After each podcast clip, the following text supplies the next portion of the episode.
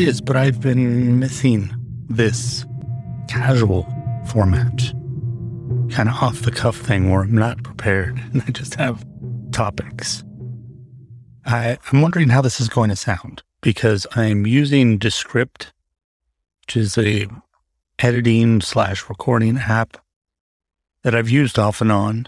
And the reason I'm using it tonight is because they just re- released the beta on this thing called Studio Sound. And I have to admit, after I heard this, it's literally a one button click where it cleans up the sound of the noise. Like, for example, I have a fan in the background right now, and I'm pretty sure you're not going to hear the fan because I've tested out this studio sound thing and it makes my audio sound better than the $300 plugin that I use in Logic normally. Part of that's probably because I'm not an expert with that plugin, but uh, yeah, if I can just record audio and click one button and get clean sound, I'm in. But the reason I'm a little bit worried is because when I tested it, uh, essentially, I guess they do the processing on the back end and they do things like uh, de-essing and uh, noise gates and things like that. Well, my particular voice, especially when I have S's and sometimes I get down into this raspier range, doesn't do too well with the auto settings on their noise gate and their de-esser. So in the test I did, it cut off some of my words. I'm not going to record this twice. So if I get through this and I realize it's cut some of my words, you're going to get audio with some of my words cut. And I know next time just not to use it again until they change it or something like that. So that's that's the only reason I'm talking about it right now. So that if you hear any strange things where like I'm saying a word and like S at the end of my word just isn't there, that's why. But I'm hoping, I'm hoping that if I keep my voice higher than a whisper, I won't have to worry about it. Let's go back for a second. Let's go back to what I said about missing the non scripted format. Ah, scripted format. I said scripted. See, I don't like that. The what I do with the episodes normally is I sit and I stew on them. I stew on the ideas. I pull things together. I arrange them and I come in prepared. And then I have, I have something written, but I tend to go off script a lot of the time. So it's just something that keeps me centered so that I don't ramble too much, which is one of the reasons that when I used to do these type of episodes, I would stop doing them is because I would get frustrated with myself because I would hear myself and I would hear myself going off on tangents, like, like talking about the script for like a minute and a half. And then I would go, okay, I quit. I can't do that anymore. But what I'm trying to teach myself right now is it doesn't have to be all or nothing can do both. In reality, the episodes, the quote unquote normal episodes, they could probably be served better by giving them more time. Instead of worrying about getting one out every week, maybe every two weeks. Sometimes, if it's a good one, you know, letting it go a month until I have something solid. You know, there's nothing wrong with that. But then not having anything to put into the feed was always this problem because I had this like binary switch in my head on or off. And it doesn't have to be that way. I can work in stuff like this as well. I mean, ideally, right now, because I'm excited by the idea of doing this because I haven't done it in a while, except on Patreon. I, uh, in my head, I think, oh, I could do this every week. But I know what happened when I did this every week. And that didn't work out either. So, what I'm saying is, if you ever read the description of the show, especially the most recent version of the description of the show, it ends with, or whatever the hell I want. And for the first time in a long time, I'm actually taking that to heart.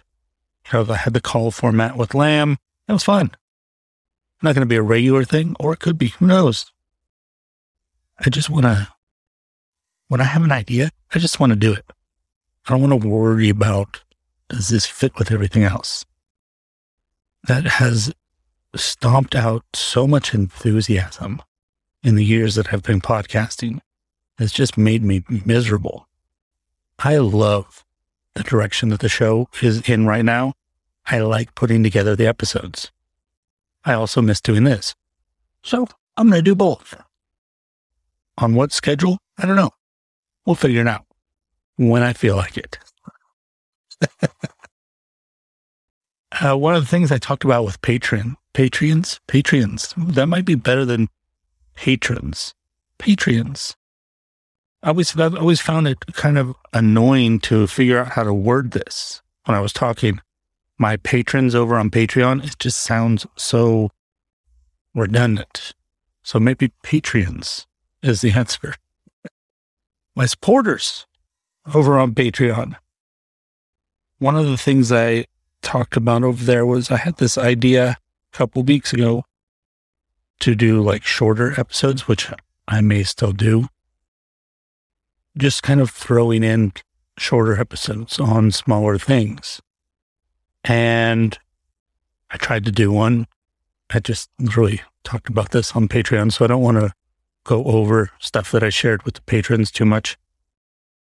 But uh, essentially, I tried and it didn't work because I ended up writing 80% of a full episode off of something that I thought would only take five minutes. But what I what I realized today when I like had this hungering to do this format, this casual format, I had all these little pieces of things lingering around that were never going to make it into another episode because they weren't. I'm fidgeting with something. Sorry. You probably heard that. The just the nature of some of this stuff is, I want to say it's petty. It's just more inane stuff and I like talking about and I think about and stuff like that, but would never blossom into a fuller episode. So I have a bunch of those little things that I want to talk about. So that's that's kind of where where I'm going tonight. Or flying by the seat of my pants here, see if I remember how to do this. My whole goal here is to try to make it to the end without flubbing enough to have to edit. Another thing I should warn you if you're new to these casual formats with me Sometimes I pause to drink from a beverage. And I don't want to go back and cut that out. And honestly, editing takes all of the fun out of the process. That's one of the reasons I'm stoked to try this in the script. Could take another step of that post production stuff out of my way. I want to get things as fast as I can into the microphone and into the feed. I don't want to, you know, like I hate the process that I have to go through sometimes. I record an episode. This is me whining. uh, I record an episode. The thing that it's, it just, it's frustrating. I record an episode and you think like, okay, record the audio, boom, push it out. You know, like an Instagram post, you start to think like that, like have a picture, put online. But it's not like that. I have to take it into one app and then EQ the voice and then output the voice as an MP3. This is my format. I don't have to do it this way, but then I have to bring it back into the app and put it into the track that has the template with all the music and then work that. And somewhere in there, I also did, you know, some sort of editing, got rid of all my ums and stuff like that. Then I export that track and then I have to put it into this other track to make sure it's exactly 16 LUFS so that one episode's not really loud and the next one's not really quiet. Then I have to put it into another app that turns it back into an MP3 and puts the, it's a process. I do it because I love this, doing this stuff, but it's not, not my favorite part of the process. So as much as that I, as I can cut out, the happier that I am. I think I told patrons the other day that I might just start recording stuff on my phone for them and uploading it directly to Patreon straight from my phone. That's that's the dream, right? I don't know. Maybe some people love this other stuff. So let's let's talk about some of the things on my list here. A little more tea first. I is the word discovered? Do I want to say discovered? I didn't discover. I was, you hear me clicking in the background. This is me marking off everything on my list so far. I've been listening to this album by a band called Sweeping Possibilities. And the, the album is called Hunger for a Way Out. I, oh yeah, I remember now. So I listened to a podcast by the name of Profiles and Eccentricities. And it's just about the episodes are about uh, eccentric personalities like uh, Edgar Cayce, the sleeping prophet, or um, GG Allin, the crazy punk rocker who used to, who was the, I think the original person to break glass and rate the breaking broken glass across their skin. Um, Mike Tyson, I think, has an episode. It just, it's, it's a cool show. I'm not really trying to advertise the show necessarily, even though if that sounds cool, you should check it out because I enjoyed it. I just discovered it recently. But one of the things they dropped into their Patreon feed, because I'm a I'm a patron of that show, was an episode where John, one of the guys on the show, was on somebody else's podcast. And that podcast is called Seven Inches to Freedom. And it's essentially, from what I got, I only listened to the one episode with John and his wife on it. I think his wife or his girlfriend. Uh, the host has a guest or has guests and they it's like a radio show like they play songs and they talk about the music. It tends more towards uh, punk rock and hardcore but uh, cool show. I only listened to that one episode. I would definitely check out another episode. But one of the they mentioned a ton of stuff on there that i hadn't heard so I wrote down that list, like, oh, check that, check out the whole album by this band, check out the whole album by this band. And one of them was Sweeping Possibilities. So that's how I stumbled upon them. That's a good way to say it. I didn't discover them. I stumbled upon them. So I've been listening to that this week. It's really cool. It's uh it's two people. Um, kind of like the Black Keys. I don't sound like Black Keys, but it is a guy on the drums and then a girl who is the vocalist and the bass player. I'm not sure who does the guitar. Maybe the singer does the guitar as well, but all the pictures are her holding the bass and it's only two of them. So I assume they play to a backing track when they play live. I think the album is from last year, which is just baller to drop an episode. I mean, to drop your, I believe, their first album during the pandemic when the possibility of playing live shows was nowhere in the future. So I think it's a really important time to be supporting bands, especially smaller bands, because of things like that. You know, some bands live off of touring and not even just small bands, a lot of big bands because of streaming they make most of their money from touring now. It used to be like the reverse from what I, from what I understood. And uh, actually, there may be an episode in the feed currently, if you scroll back far enough, one of the Creative Minds episodes I did with Mark Engles, who is the guitar player from Dredg. And I think in that episode, we talked about how that kind of reversed because Eric Victorino uh, singer for Limousines and Strata used to always joke that uh, a band was uh, traveling t-shirt sales. And that's kind of the way it was before. Like the tour was a way to sell CDs and sell merch. From what I understand, from what Mark said in that too. I was never in a touring band. But now it's the reverse now the tour is where the money is made and probably still off of t-shirts and stuff like that too. It's probably why sometimes the, the merch is so expensive. Because trying to feed themselves. So we should be supporting bands right now, I think. Don't you? If you don't think so, then you don't love music. That's what I think. That's another thing about these casual episodes. I'm more apt to say things that are going to get me in trouble because I'm, it's not scripted, it's not prepared. I'm talking out of my ass. But I do believe that. I do believe that bands should be supported always, but in particular now. And, uh, you know, I, I mentioned I am a patron of, uh, Exen, Profiles in Eccentricity. I forgot the name. I did that recently. After, you know, after the, the pandemic kind of uh, stopped pummeling the industry that I work in to make money, and I was able to pay my bills and have some money left over, and I wasn't in the red like I was for like nine months.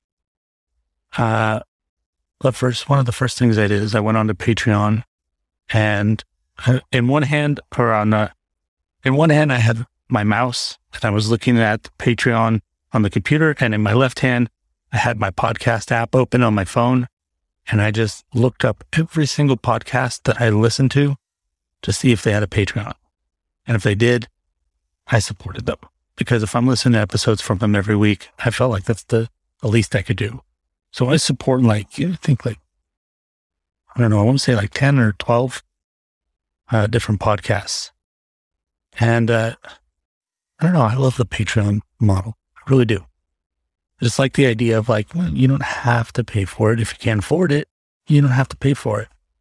But if you do, it'll be like, what, what's the, what's the line from, uh, Dazed and Confused? Be a lot cooler if you did. uh, another thing. That's uh, one other thing on music before I uh, do another terrible Matthew McConaughey impression. I want to talk a little bit about Third Eye Blind.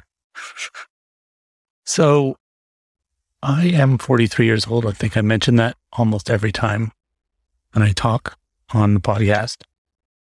I, I mention my age to uh, so that I don't have to remember the years that I say things necessarily. So I can say I'm 43 and when I was in my 20s, and then you can do the math and subtract 20 years from now to get to the 20s and go, okay, that's what he's talking about. That's really the reason I do it. But I remember when Third Eye Blind first came out, they had that semi charmed kind of light song. And me and most people um, ended up with that album somehow. I don't remember specifically buying it. And I remember listening to it and being okay with it. It was I was like more of more of a punk rocker and more heavy metal, black metal, and all the you know, like I was I was a tough guy. And uh, rockabilly, psychobilly, all that kind of shit. And I, I was at I think at the point that that album came out, I was kind of dipping my toes into popular music and I guess maybe because they played guitars, I thought it was acceptable.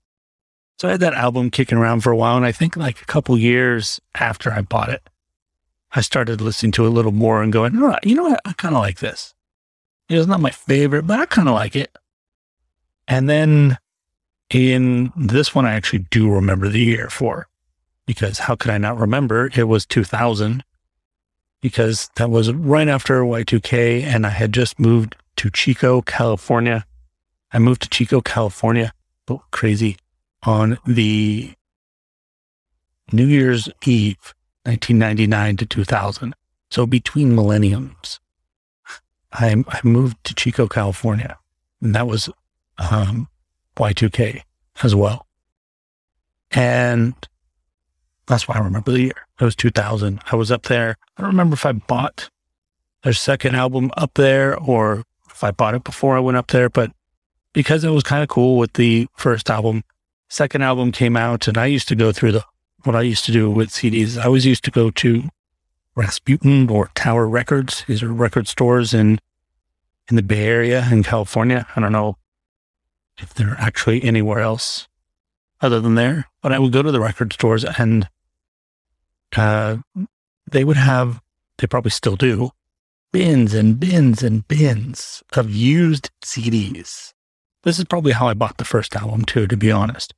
And I would just go through and it was just kind of a waiting process, you know, like something looked, you know, you're always looking for the thing that you really, you know, like, oh, that's a band I love and hoping you can get it for like five bucks. that happened frequently, but a lot of times what you'd be doing maybe is, uh, for me, I would go in with like a set spending limit.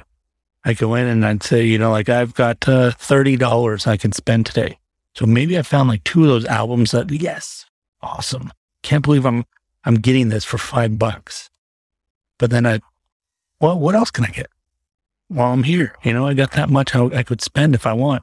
So I'd start going through and, okay, well, I recognize that band. I've always wondered what they sound like. Maybe that's worth 199 or sometimes this is funny story.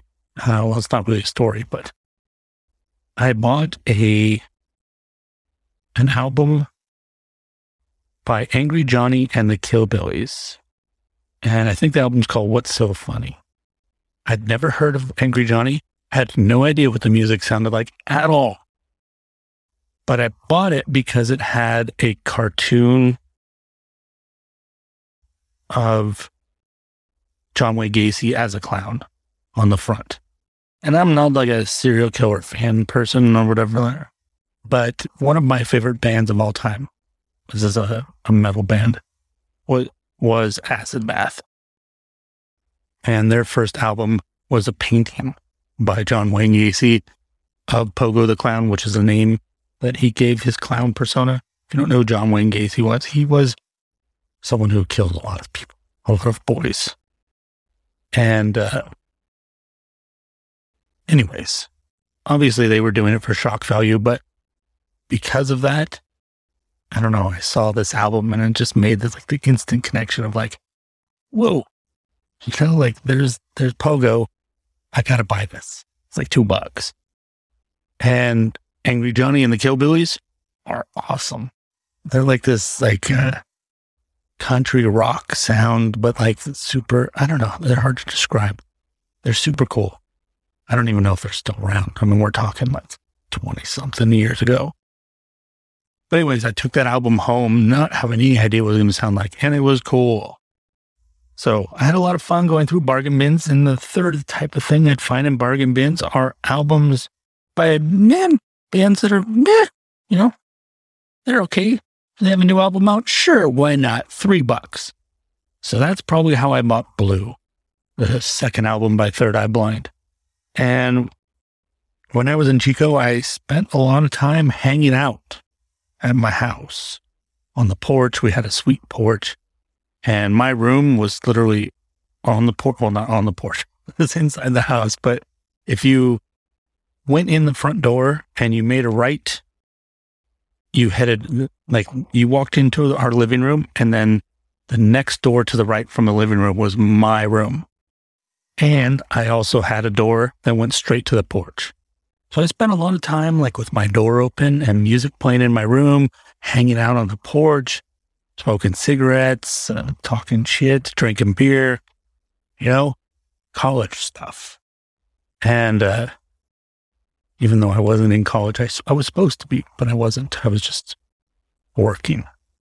But uh, that album was one of the albums I had with me that was in heavy rotation at that time. And I really got into that album. Um, not like, you know, like worrying about what the songs were about or anything like that. I just, it was something I played a lot. And it, it was a comfortable album for me. But then I just, I never listened to anything they did after that. And I, I never heard about them very much. Third Eye Blind, just in case I rambled enough and you forgot who the hell we're talking about. I, so I assumed that maybe they broke up. and until, I don't know, it was probably a couple years ago, I heard their name mentioned and that they were on tour and they were having like a really successful tour. To me, I thought it was a reunion tour. And just a few days ago, I I don't know how this happened. I must have clicked on something in Spotify. I noticed that they never broke up and they had been making albums all the way through. And I'd never heard anything except for their first two albums. So what I've been doing this week is going and listening to some of their other albums, see what they sound like. I don't have the names of them in front of me, and I don't want to open Spotify right now because it'd be too much clicking. But uh, the album after Blue, which is like green and it's got like somebody playing a guitar on the front that's not in the band. Um, I listened to that album. I listened to the next one with the bear on it, which I think is called Ursa Major. And nothing jaw dropping or anything like that, but just like consistent sound. Like, oh, this sounds like Third Eye Blind. So I've, I've been kind of enjoying like going down that journey. Not necessarily that I'm going to, I'm not actually expecting to bond with any of these albums necessarily, but it's kind of neat to just like, huh, you guys have had a career and I didn't know that. Let's see what your career is like and just kind of go through that. I did that with Dylan, with Bob Dylan. Um, I ended up loving a ton of his albums, of course. And I also discovered in the process of going through album, Bob Dylan's many, many albums that there are some really terrible Bob Dylan albums. Truly terrible Bob Dylan albums. Uh, if you are interested in the albums that I'm listening to, there's you can follow me on Spotify if you want. I guess I should put it put a link. Let me let me make a note to do that. Spotify link. Yes, because otherwise I won't remember. Or you can also follow the Instagram account. So I have three Instagram accounts right now. I don't do a lot of the normal things people do with Instagram. In all honesty, I just use them to share things about. That's redundant. I mean, not redundant. That's obvious. No, um, let me let me put it this way. Specifically, return to albums, which is my music Instagram. All I post is the album covers for the albums that I'm digging. That's it. And the whole purpose of it is not really to whatever be successful at Instagram. It's so that if somebody wants to check out a list of albums, they could just find that account and go to it and be like, whoa, okay. You know, like right now, there's only like four or five albums, but in a couple months, there'll be more, uh, there'll be a bunch in there. And then a couple months after that, there'll be a bunch more.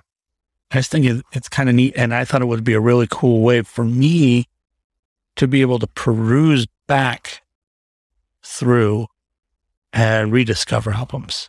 I would just flip through my own Instagram feed, um, through my own profile in the grid view and just kind of, oh, whoa, I forgot about that album.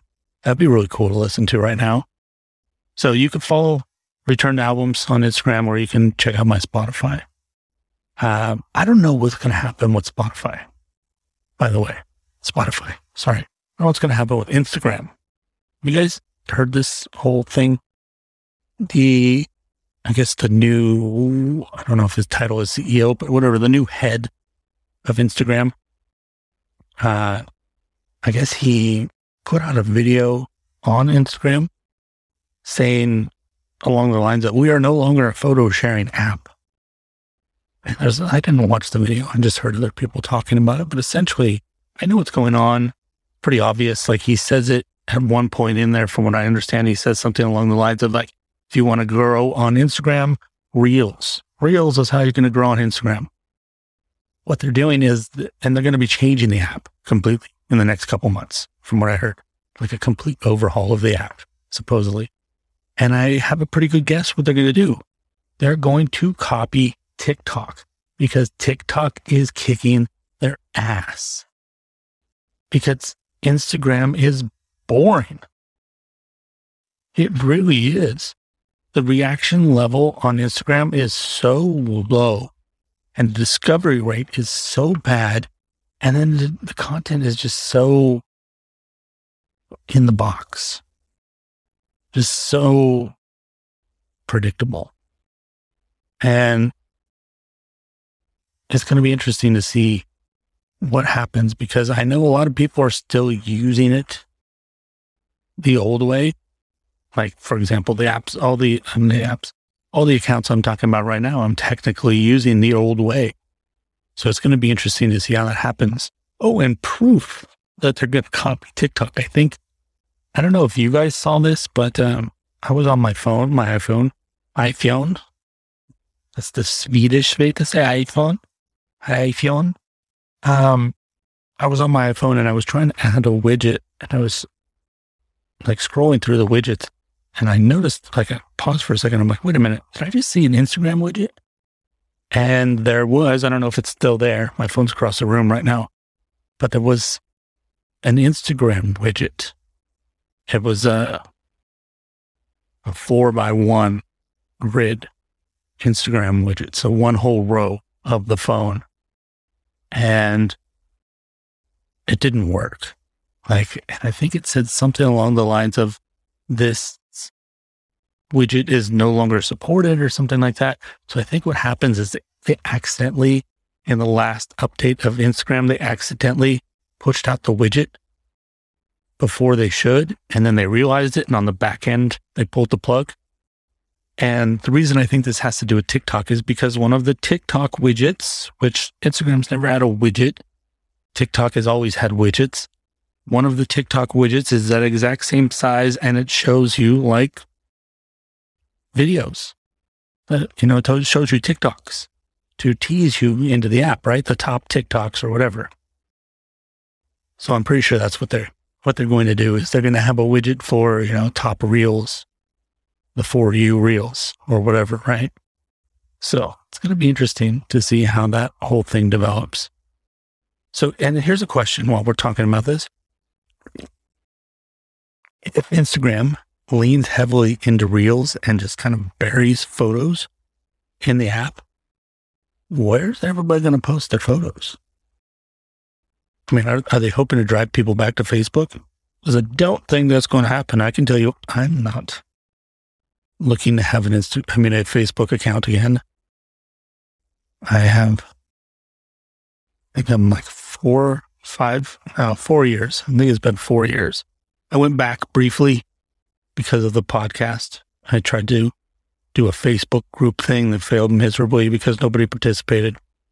So I, and it's probably not even their fault that they didn't participate because Facebook doesn't show your posts from your Facebook fan pages and your Facebook groups to the people who are in them. It's terrible circumstances. So yeah, I don't know. Like think about that. That's a good question to ask, right? Maybe it's a good time for somebody to start. Never thought I'd say that, start another social media, but wouldn't it be nice if somebody just went back and created the original Instagram? None of story shit, none of the reels, none of the IGTV, none of the store shit, none of it. Just photos again. Yeah, smaller audience. Yeah, because I'm sure the younger people are not interested in that anymore. But hey, there might be a market for an app to post photos for middle aged people. Right? Those are the people that I see that I know that are still posting on Instagram the old way, just posting photos to their grid. So, well, it'll be interesting to see. But until that Instagram apocalypse comes, you can follow the return to albums for the music. I uh, I have a film one, which is it's not all the movies that I watch. Uh, I might put. The, oh, I guess I should explain the grid part first. The photo, the the post, the actual post that I do on film is flammable, and that's flammable with one M, not two because two was taken. Um, film is flammable is the cinema. I call it cinema because the films that I'm posting are not Hollywood blockbuster films. Oftentimes they're indie films or foreign films, weird films, just or challenging films or just like amazing films that people aren't watching. I don't need to post to tell people to watch Avengers Endgame, right? I think the, the MCU is doing fine getting people to watch their movies.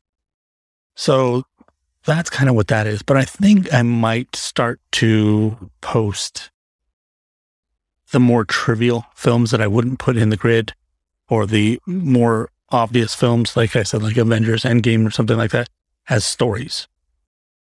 I might do that. We'll see. Uh, so you can check out Film is Flammable. Like the, the last it's not just foreign films and indie films. Like the last film last night, literally, I just put up adaptation. I had I am my whole life, well, not my whole life, but most of my life, I've considered myself a writer. And I had never seen adaptation before. And people have been telling me for over a decade, dude, why have you not seen that movie? Oh, thank you, Latte. Thank you for shaking shaking your collar while I'm recording. Appreciate that. My dog wanted to be heard. Uh yeah, so I watched adaptation last night. I'm not going to go into some discussion about it because, to be honest, adaptation is the type of thing that might um, make it into an episode in some way. And I don't, I don't know. I'm still absorbing it. It's, it's a. I'll tell you this. One thing that I noticed. It's really hard to pull off um, avant-garde or strange films and make them entertaining. It's one of the reasons that David Lynch has been so successful. There have been other filmmakers that have been as weird as David Lynch, but they didn't have as much success because something about David Lynch propels people to watch more of the movie. Whereas a lot of times strange films repel people. Ooh, I can't deal with this. What the hell is going on? I'm so fucking confused.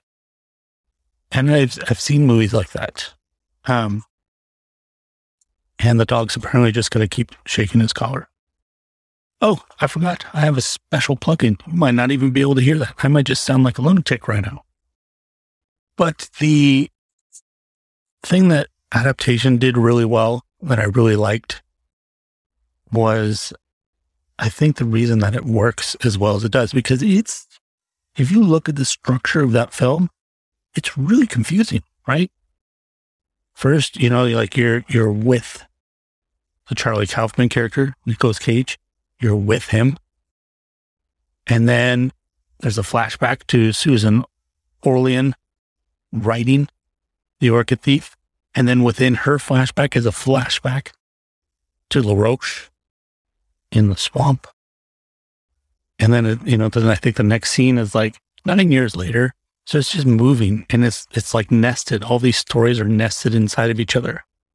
Not as extreme as, uh, David Mitchell's, oh, what is that book called? They made a movie of it with Tom Hanks. That was okay. I can't remember.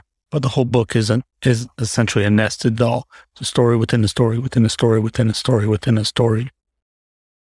And it's a great book. Damn, I wish I could remember what it's called. You know what? We're doing this casual, right?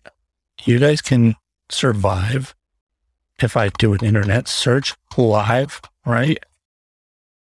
I guess I could fake it and cut that out, but is it David Mitchell? I'm not even, yeah, Okay, there's two David Mitchells. One is a comedian, the other one is an author. Cloud Atlas. Would not have pulled that up from my brain. The Cloud Atlas book is Nested Dolls, which is really interesting. I don't know if if you read the book and watched the movie, but the book before it was optioned to be made into a film was notorious and it was known as the book that could never be made into a film. And then they made it into a film. But in order to do it, they had to change the rules. They couldn't do a story within a story within a story within a story. So they made it instead, um, they used the same actors over and over again in each different story in different roles. And it was, it kind of made it more like a story about reincarnation in a way. Not a great movie, but not a bad movie. And considering how challenging that probably was, it deserved a lot of credit. My God, I've been talking 40 minutes already. Wow. I guess I have a lot to say. I still have more to say too. God help you. You can come back to this later if you want. the third account I have is Books Till You Barf. That's with two L's in Till. Um, this is the original. If you're if you were already following when it was called the Real Chat Hall, this is what I renamed the account because uh, all I'm sharing on that one is books. And I just post the book when I finish the book. And then I use stories to every day give updates on uh, my reading status and what I've been reading for that day. Nothing exciting, but it's something I wanted to do. So that's why I'm doing those. Thank you, LaCroix, for making water. I just, I'm 25% of the way through a book. Actually, when I finish this, I'm probably going to sit down and read the rest of it. It's this book that's been kicking around in my head for years. People have recommended it to me. Actually, I wouldn't say they recommended it to me. I just remember someone saying it was their favorite book. And I'd heard several other people talk over the years about, oh, it's such a wonderful book. It's, it's a book called Jonathan Livingston Seagull. And I started it last night. And it's literally a book about a seagull. It's a book about a seagull who wants to be the fastest flyer and he wants to keep getting better and better at flying, even though seagulls don't care about that. And obviously, it's all an allegory. But I have to admit, it's a page turner. It's not a very long book. That's why I say, like, I'm 25% of the way through. I can probably read the other 75% tonight. It's that easy to read and it's that short. I think it's like 100 something pages, 130 pages maybe. So that one thing that I've been been reading. I'm always reading like 10 books at one time at least. I like to jump around. I like variety. You know, do you watch the same exact TV show every night? No. I watch different shit. I just finished reading I Am Legend. Speaking of movie adaptations, I have not seen the Will Smith movie. And after reading the book, I don't think I'll be watching the Will Smith movie. Not because the book sucked, because the book was awesome. The book is so good. But the moment I got about halfway through the book and I really had a feel for what the book was about. This is also another really short book. You can rip through that one in like a day. Uh, but once I got a feel for what the movie, I mean, the book was about, I opened up my Apple TV and I was like, let's see if the movie is available because I like to do that. If I finish a book and I know there's a movie version, I like to watch the movie version right afterwards. Just fun. You know, like if you like a character, even if the movie sucks, sometimes it's just really cool to see the character being embodied. And I pulled up the movie and I looked at it and I'm like, nope, not going to watch it. Um, not going to watch it. And it has nothing to do with Will Smith. I actually think Will Smith is a fantastic actor. He's a fantastic actor who, by the way, has been in some really good movies and some really awful movies. And I have a feeling I Am Legend is going to be one of those awful movies. It's a Hollywood, Hollywoodized movie.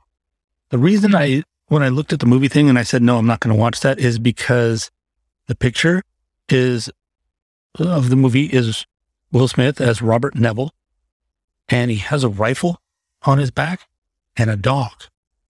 And I don't want to ruin anything about the book, but let me just say that, uh, first of all, he would not be carrying a rifle ever because the rifle doesn't do shit against the vampires in the book. So carrying around a rifle is stupid in the book. Second of all, he doesn't have a dog. There's a dog at one point in the book, but he doesn't have a dog. He doesn't have a companion of a dog. And that's kind of the thing. Like in the, you know, the trailer for the movie, they have him like washing the dog and doing all this stuff and hitting golf balls off of airplane wings on aircraft carriers. None of that shit's in the book. Most of the book takes place in his house.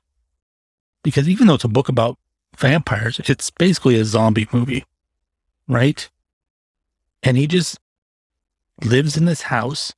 And I mean, I know that they do this to some degree in in the movie, but like he looks like he's like living in some New York apartment, which wouldn't work because how would you protect yourself from the vampires in an apartment complex. It doesn't make sense in the mythology of the book. And then like I read a little bit about like, oh, he's a scientist. Like, no. That's like the coolest part about the book is he's not a scientist. He's like a nobody, but he's like the only living human being. So he has no choice to survive except to learn things. So he, he takes himself off to the library and like starts picking up books like, okay, let me read about blood and he has so much trouble getting through them. And then finally he starts to understand it. Then he buys books about diseases and he's learning all of this stuff because he has to, because it's survival. He doesn't have a choice. And that's what makes the book interesting. And the whole thing about the dog is he doesn't have a companion. And that's what makes the book interesting because he's alone. And it's so sad because he's alone and he has to overcome that feeling of loneliness just to survive. So that's why I hate when they Hollywoodize a movie. It's because they miss the heart of the actual story. And when I said Will Smith is a great actor who's been in some shitty movies, I have a feeling this is going to be one of them because it reminded me of another one of his shitty movies, which is I Robot, which I'll be honest, if they had named it anything else, I Robot would have been an okay movie. But I Robot is the name of an Isaac Asimov book. If you read I Robot and then you read, um, then you watch I Robot the movie, you're going to be very confused because they're not the same story at all. In fact, I Robot is a book of short stories, and there is no main character. It's just all short stories. And that movie, Oh, I found out why this happened. I Robot essentially, they had a they had the script for what became I Robot already written before they optioned Isaac Asimov's I Robot, and then they optioned it, and instead of adapting the actual book, they said, well, we have this other movie that's about robots. Can we just change a few things and then title it iRobot? And that's what they did. How shitty is that? Like, you imagine like being Isaac Asimov, be like, what the fuck is this? And I don't know if Richard Matheson, who wrote I Am Legend, is live, but I have a feeling that the movie probably made him feel similar. Like, this is not my book. I mean, there's things in the trailer that I saw. I'm like, that's not in the book. That's not the book. Like all these like monster looking things and like, oh, he's hunting like a wild animal and like none of that. It's, it doesn't even take place in New York. Like nothing about it. So, yeah, that's my rant about I Am Legend. That's what's going to happen in these type of episodes. Maybe that's what I miss. Maybe I miss just letting go, forgetting that I'm talking to a microphone and just ranting. Maybe that's what I've been missing. And while we're talking about entertainment and me ranting, I might have another rant. so I just, I'd signed up for HBO Max. Finally, I've been resisting it and resisting it and resisting it because uh, to be honest, I'd already canceled HBO before HBO Max came out. And then I heard, oh, okay, HBO Max is coming out and it's going to be $15 instead of $10 because, oh, they're giving you all this extra stuff or whatever. Um, I don't know. Can we just say before we go any further, it, do you have streaming service exhaustion? Like, there's just too many damn streaming services. Like you look something up, you're like, I want to watch this. Like, oh, that's on the thing I don't have. Fuck, do I want to sign up for that just to watch that? No. Too many of them. That's one of the reasons I was resisting. I'm like, you know, I just don't, I don't even watch enough on the ones that I already have. But I was in a, I was in a mood where I, w- I just wanted to, I was kind of, you know, I've been going through that. It was a period where I was going through, just starting to get over some of the worst stuff, like the anxiety and uh, depression that came from the sleep deprivation.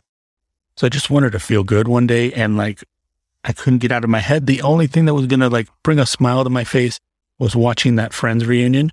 So I said, fuck it. I'll sign up for one month of HBO. I'll watch the Friends reunion. Then I ended up a couple days later watching the Fresh Prince of Bel Air, speaking of Will Smith, Fresh Prince of Bel Air reunion, which was actually better than the other one. And you know, now I have three more weeks or two more weeks of this month of HBO. I'm probably going to finish out watching Cold Case, which is like a cop show that I think is pretty fun because it's like a They're trying to solve cold cases from different eras. So it's in a way, it's like a show about time travel without being about time travel because you have the modern day cops. And then, you know, as they're unroll, unraveling the case, you might just see a bunch of people in the 60s. And then the next episode's about the 80s and, and all these, because it's cold cases, they can only go back so far. So you get to see all these different sides of eras. You know, like a lot of times you go to 80s, you might only see like disco, the early part of disco and, and roller skating, stuff like that. But then, like, what about the stockbroker side of the 80s and all that? You get to see all those sides. And I had been, before I had an Apple TV, I had one of those Roku's. And I used to watch Cold Case when it was actually on TV. And uh, which I think was in the 90s, late 90s, early 2000s, maybe early 2000s. And it was on Roku. Roku has their own channel called the Roku channel. And they had stuff that's like on nobody else's thing. So I was like, oh my God, here's the show that I used to really like. And in fact, if you know who Kate Mara is, Kate Mara is how most people say her name. And then I heard her say her name and found out it's Kate Mara. Uh, her sister's Rooney Mara, who was in the David Fincher version of uh, Girl with the Dragon Tattoo. But uh, Kate Mara is actually, as a young girl, is in episode two of Cold Case. I just remember that because I think she's one of the more attractive human beings that has ever, ever lived. And she was also, unfortunately for her, Invisible Woman in a very bad, well, not very bad, but a very mediocre Fantastic Four movie. But I've got through uh, about half of Cold Case, and then like I didn't have the Roku anymore, so I could never finish the show out. And it's on HBO Max, so I'm probably going to finish watching that. Watch the most recent season of Doctor Who, which I haven't seen yet, and watch the movie, the new joke, newish Joker movie. Because Joker is one of my favorite characters. And then I'm probably not going to stick around. I'm probably going to ditch HBO because Number one, the app sucks. I'll be honest. Uh, it looks pretty, but it crashes all the time. I was watching I'll Be Gone in the Dark, the documentary series, the six, six or seven part documentary series on Michelle McNamara's book, I'll Be Gone in the Dark, about the Golden State Killer and about Michelle McNamara and her death and all of that. Fantastic documentary series but I think it was seven, seven episodes and I watched it in six nights. Every night I watched it, the video crashed at least once. Like it would stop playing and then I'd hit play again and be like, something went wrong. We can't play this video right now. Like, oh, fuck. I'm in the middle of this like intense episode. What the hell is going on? So it just pissed me off. And then now I've been watching, like I said, I've been watching Cold Case, and every once in a while it just kicks my Bluetooth speaker off. I'm like, what? I have to like restart everything. It's just, hey, HBO, it's $15 a month. Put some money into the goddamn app. Seriously. And then, you know, just going through the HBO catalog, you know, like we've, we talk about Game of Thrones and all these shows, The Sopranos and all these shows that they've had. But I mean, going through it, I'm like, you know what? I don't, I don't really want to watch a lot of this stuff. I don't really care. Like Westworld bored me after like three episodes. I didn't get past one episode of Watchmen. This is what I had HBO for. I th- and then I started to realize I'm like, you know what? The only thing about getting rid of this HBO that I would regret is losing access to their documentaries because their documentaries kick ass. And I, I started to wonder, I'm like, maybe that's the future of HBO you know, maybe HBO, because I think like all these other platforms are just smoking them. I think like Apple TV is doing a fantastic job diversifying things, but like putting out some quality stuff. Disney is actually surprising me, surprising the hell out of me. These Marvel shows are just so well done. I like them more than the movies uh, and The Mandalorian as well. I like The Mandalorian more than most of the Star Wars movies. So maybe, HBO will be smart, or maybe they'll spin it off. I'd pay $4 a month for HBO documentaries, wouldn't you? They won't do that. Uh, a couple other things Well, while, while I have your ears. What time are we at right now? Let me see. How long have I been meandering? An hour. Wow. Wow. You guys are going to get a long one. And a couple things that I've been um, thinking about. When there's a period of time on the Instagram, which is now Books Till You Barf, where I was doing reels a couple times a week, where I was sharing the book hauls, all the books that I was buying. And someone, actually, a couple people asked me, How the hell are you buying so many books? Like, how are you spending so much money? There's, this is in all honesty, for a period there, I was buying about 20 to 30 books a week. um, but here's the thing that most people don't know is, and I don't know why most people don't know this, but if you have Amazon, an Amazon account, you have Amazon Prime, and you're someone who reads on the Kindle, you got to look up the Kindle daily deals. There are every day, every single day, there are 20 to 40 books on sale. And severe sale. I'm talking like fire sale from $1.99 to sometimes as much as $5, but usually it's $1.99, $2.99, almost all the books. So I'm buying all these books because they're two bucks. So here's this book that I've been wanting to read someday.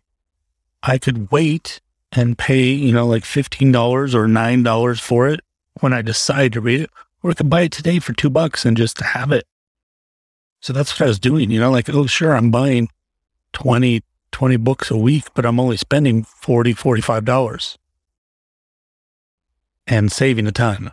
So that's one thing I was doing, but I've, I've actually recently been saving even more money with Kindle books because, um, and before we go any further, if anybody's wondering, like, why are you investing so much with Amazon? First of all, it's because of how cheap it is. Second of all, I want a digital library. And third of all, nobody's put money into ebooks the way that Amazon has. I thought I, I really wanted iBooks to be a competitor with Kindle. And Apple just literally like they updated that books app once ever. There was the first version, and then they made the new version like last, I think iOS 14 they invested nothing in, and their prices are more expensive than Kindle. They don't have the deals. Nook and Kobo just really don't compete. So, I mean, if you're going to have ebooks, I guess you got to go with Amazon. That's my opinion. And I still buy physical books. When I buy them, I buy them from actual bookstores, um, or I buy them from bookshop.org. Is it .org? I think it's .org. Maybe it's bookshop.com. Better double check that. It is bookshop.org. Um, what's great about bookshop.org, they don't have many ebooks, but the physical books, you're going to pay a little bit more than you would pay for Amazon, just like you would pay a little bit more if you went into a local bookstore. But they give money to local bookstores and independent bookstores every time you buy a book. And on top of that, you can actually if you have a favorite bookstore, you can actually say every time I buy books, I want my profit portion or, you know, whatever the profit portion to go to this specific bookstore. So you can literally support your local, your local bookstore instead of just generic local bookstores. So if I'm going to buy a physical book online, I'll pay a little bit more and I'll buy it from bookshop.org. Um, and sometimes I have to do that, especially like with a lot of these esoteric weird books that I buy. A lot of them aren't available on Kindle um, because they're old and they're just out of print. But uh, starting where I, where starting, the other way that I'm saving money is I'm I subscribed. Well, I didn't subscribe, but I, when I bought the new Kindle Oasis that I got, I got three months of Kindle Unlimited for free, which I had never signed up for because I looked at it and I was like, this is just like all the books I don't want to read. So it was like at the time when they first came out, it was full of just like uh, self published books, romance, fantasy, and the thrillers, pretty much. And it's still full of that kind of stuff. And actually, the, a lot of those things show up in the Kindle Daily Deals a lot. But those is because the people that write those kind of books are movers and shakers, and like they're worried about exposure more than maximizing their profits. They're probably the smarter ones. But uh, now that I had the Kindle Unlimited, I started um, looking at some of like the lists I had for books. You know, like oh, okay, I'm going to buy something. I was just literally going through the Kindle Daily Deals and about to buy a book, and then see I'd see the Kindle Unlimited sign next to it. I'm like, oh, I don't have to buy that. I can read that one for free. So I've been saving a lot of money just reading books in Kindle Unlimited. Actually, uh, I Am Legend is in Kindle Unlimited right now. I don't know how often books leave that. I also I also am a subscriber to Scribd, which is a competitor to Kindle Unlimited. I was a subscriber to Scribd. That's really hard to say. Before this whole Kindle Unlimited thing, I think I've been with Scribd for like a year and a half, and that's ten dollars a month as well. So I can read stuff over on Scribd too. one of the main reasons that I signed up for Scribd is for uh, they do something that Kindle Unlimited doesn't do which is audiobooks. So you can get unlimited ebooks every month. And then there's a certain limit of audiobooks you can listen to every month just because of licensing and stuff like that. It's not really up to them. But the reason I keep that subscription around is my current thing with audiobooks right now is if I'm reading a book and after a couple days, I notice I'm kind of like, even though I'm interested in the book, I'm kind of like struggling to make progress in it. I'll bust out Scribd and see if there's the audio version of that book, and then I'll read it along with the audio book. And that usually gets me through some of the books that are a little more challenging for me. And another reason that I keep the Scribd account, this is a super secret. I'm giving you like super secret money savers right now. I don't know if you've ever heard of Mubi, M U B I, but Mubi is a Remember when I was talking about film is flammable, my Instagram account and the type of films that I'm posting on there? Challenging films, independent films, foreign films. That's what Mubi is. It's a service for those, but Mubi only has like a, they have a revolving catalog of all the time, but they're super heavily curated. This is human curation that's going on. And they bring in like, for example, you know, this month we're going to focus on a lot on, uh, Indian films. So they'll bring in like 15 different uh, films from India and then, you know, maybe by the same director or something like that. They'll also have other types of films as well that month, but they curate things purposefully. It's a really cool service. So a lot of the movies that I watch that end up or will end up on film is flammable, I watch through Mubi. And Mubi is a perk of a Scribd membership. Those guys are in partnership in some way. They made a deal. So if you have a Scribd membership, you get a free Mubi subscription. And there's no limitations to that subscription. And here's the best part. Scribd is $10 a month. Mubi, if you got just Mubi, is $15 a month. So you get both for $10 or you can just get Mubi for 15. So even if I never used anything on Scribd, I would keep it just to save $5 on Mubi. Super saver. Another thing I signed up for, more Amazon, unfortunately, is Comixology Unlimited. I'm not sure if I'm going to keep this. I really like the idea of reading more comic books. Um, and there's a ton in there. I just haven't been reading a lot, so I don't know. I'm kind of debating that one. Sometimes you like the idea of something and you just don't follow through on it. Speaking of which, before we get out of here, a couple health related things. Um, I am on a low carb diet right now. I've been eating a lot of lettuce wrapped things. I just had a lettuce wrapped sandwich from Eric's Deli. I had the, the roast beef sandwich today. I also had, actually, today I had a little beef today. I had a a burger from In and Out Burger on the lettuce wrap. It's messy, but I actually, I don't know, I want to almost want to say I like it more. It doesn't hit my gut like a bomb, it like it does with with a pun. Um, so far, but yeah, I just want to want to lose a little bit of this weight. You know, like one of the unfortunate things about having long periods of sleep deprivation is it has effects beyond like anxiety and depression.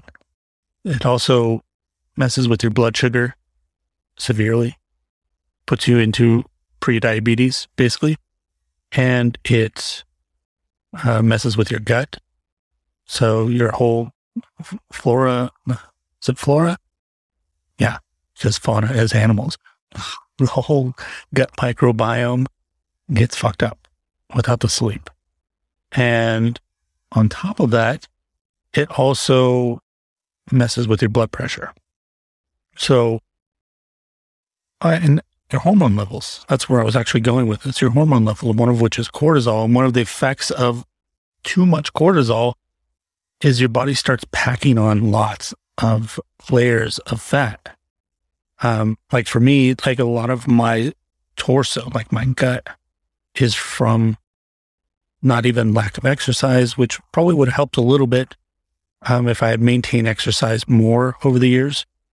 Uh, better diet would have helped a little bit, but even without those, or even if I had um, been exercising and stuff, I would probably still, you know, you see these guys like these weightlifters and they have like the gut. I'm not saying for them it's coming from sleep, but that's like a hormonal imbalance. A lot of times they get it because of they've been fucking around with human growth hormone and you get bubble gut. Um, like Joe Rogan's kind of starting to get it. So one of the things that I've been dealing with is the blood sugar thing and the weight thing.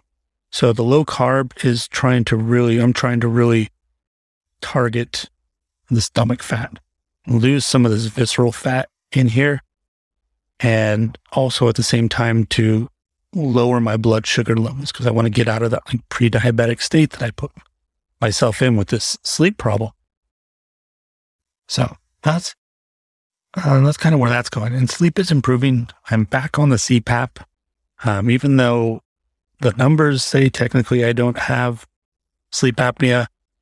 I still found myself waking up choking, and that sucks. So I'd rather just sleep with the damn machine. And I'm sleeping better. I'm still like last night was probably the best night's sleep I've had in a while. But I've learned a lot recently about sleep that I didn't know. Recently on Mysterious Universe, which is a kind of a paranormal podcast that I, I like to listen to. One of the many I, podcasts I like listening to. One of the podcasts I support as well. They're not on Patreon, but I do support them through their independent thing. They did an episode last week, this week on well, basically with the show, it's they, they read books and then they kind of give the gist of the book to each other. There's two hosts and they talk about what they read about in the book and they discuss it. Um, that makes it sound really boring. It's not. It's actually pretty entertaining. And in the last episode, one of the hosts, Ben, talked about Matthew Walker, his book, Why We Sleep. Matthew Walker is a neuroscientist who has studied sleep for over 20 years and learned a lot about sleep and a lot about sleep debt and how just getting one good night's sleep after having bad sleep is it's not going to do anything. Sometimes it takes weeks or months to recover from bad sleep. And that's just like a couple of days of bad sleep. So I don't know how long it's going to take to get like back to where my body is reacting normally as I start to get more and more normal sleep. But I feel like I'm finally on that road. And I guess if I ever feel like I'm having trouble falling asleep, I can just listen to this episode. it's far longer than I thought it was going to be. My throat is starting to get sore. So this is this is a small talk. I'm going to call these episodes. This is a small talk episode. Don't know how often I'm going to be doing them. As I said, let me know what you thought about it. Now that we have uh, commenting on the podcast website, you can go over there and uh, leave a comment. Or if you want to uh, hit me up on one of those three Instagram accounts I mentioned, you can do that as well. Or, or, or my two favorite options leave me a voicemail on the website or use the contact form. The voicemail is my favorite. I like hearing your voices, and uh, I might want to include the audio in episodes. Um, unfortunately, the audio is limited to two minutes. So if you have a really awesome story, you might just have to send me a really long email instead of uh, leaving it as a voice message. We could change that eventually, maybe. I don't know. I saw that there's this other service that offers longer times. But until people start leaving voice messages, I'm not going to worry about it. And uh, I guess the last thing I should say, since I plugged so many things in this episode, is Patreon. Patreon. If you agree with what I said earlier about supporting shows, then please support this one. Go over and become a Patreon. If you like this rambling, small talk type format, I do something very similar on Patreon for the patrons. Um, it's more behind the scenes stuff. If I'm talking about the process and things that what's going on, when I'm thinking about the podcast, stuff like that, that makes it on the Patreon. I don't really want to put that into the feed, but it feels like it belongs in the in the Patreon. And then I'm trying to also, I don't know, um, just record little random things here and there. That's still in the experimental phase. We'll see how that develops. I hope um, we get to a point one day where we have an eager enough uh, group over there that you guys want to start talking to each other, and then maybe maybe we can develop one of those Discord things.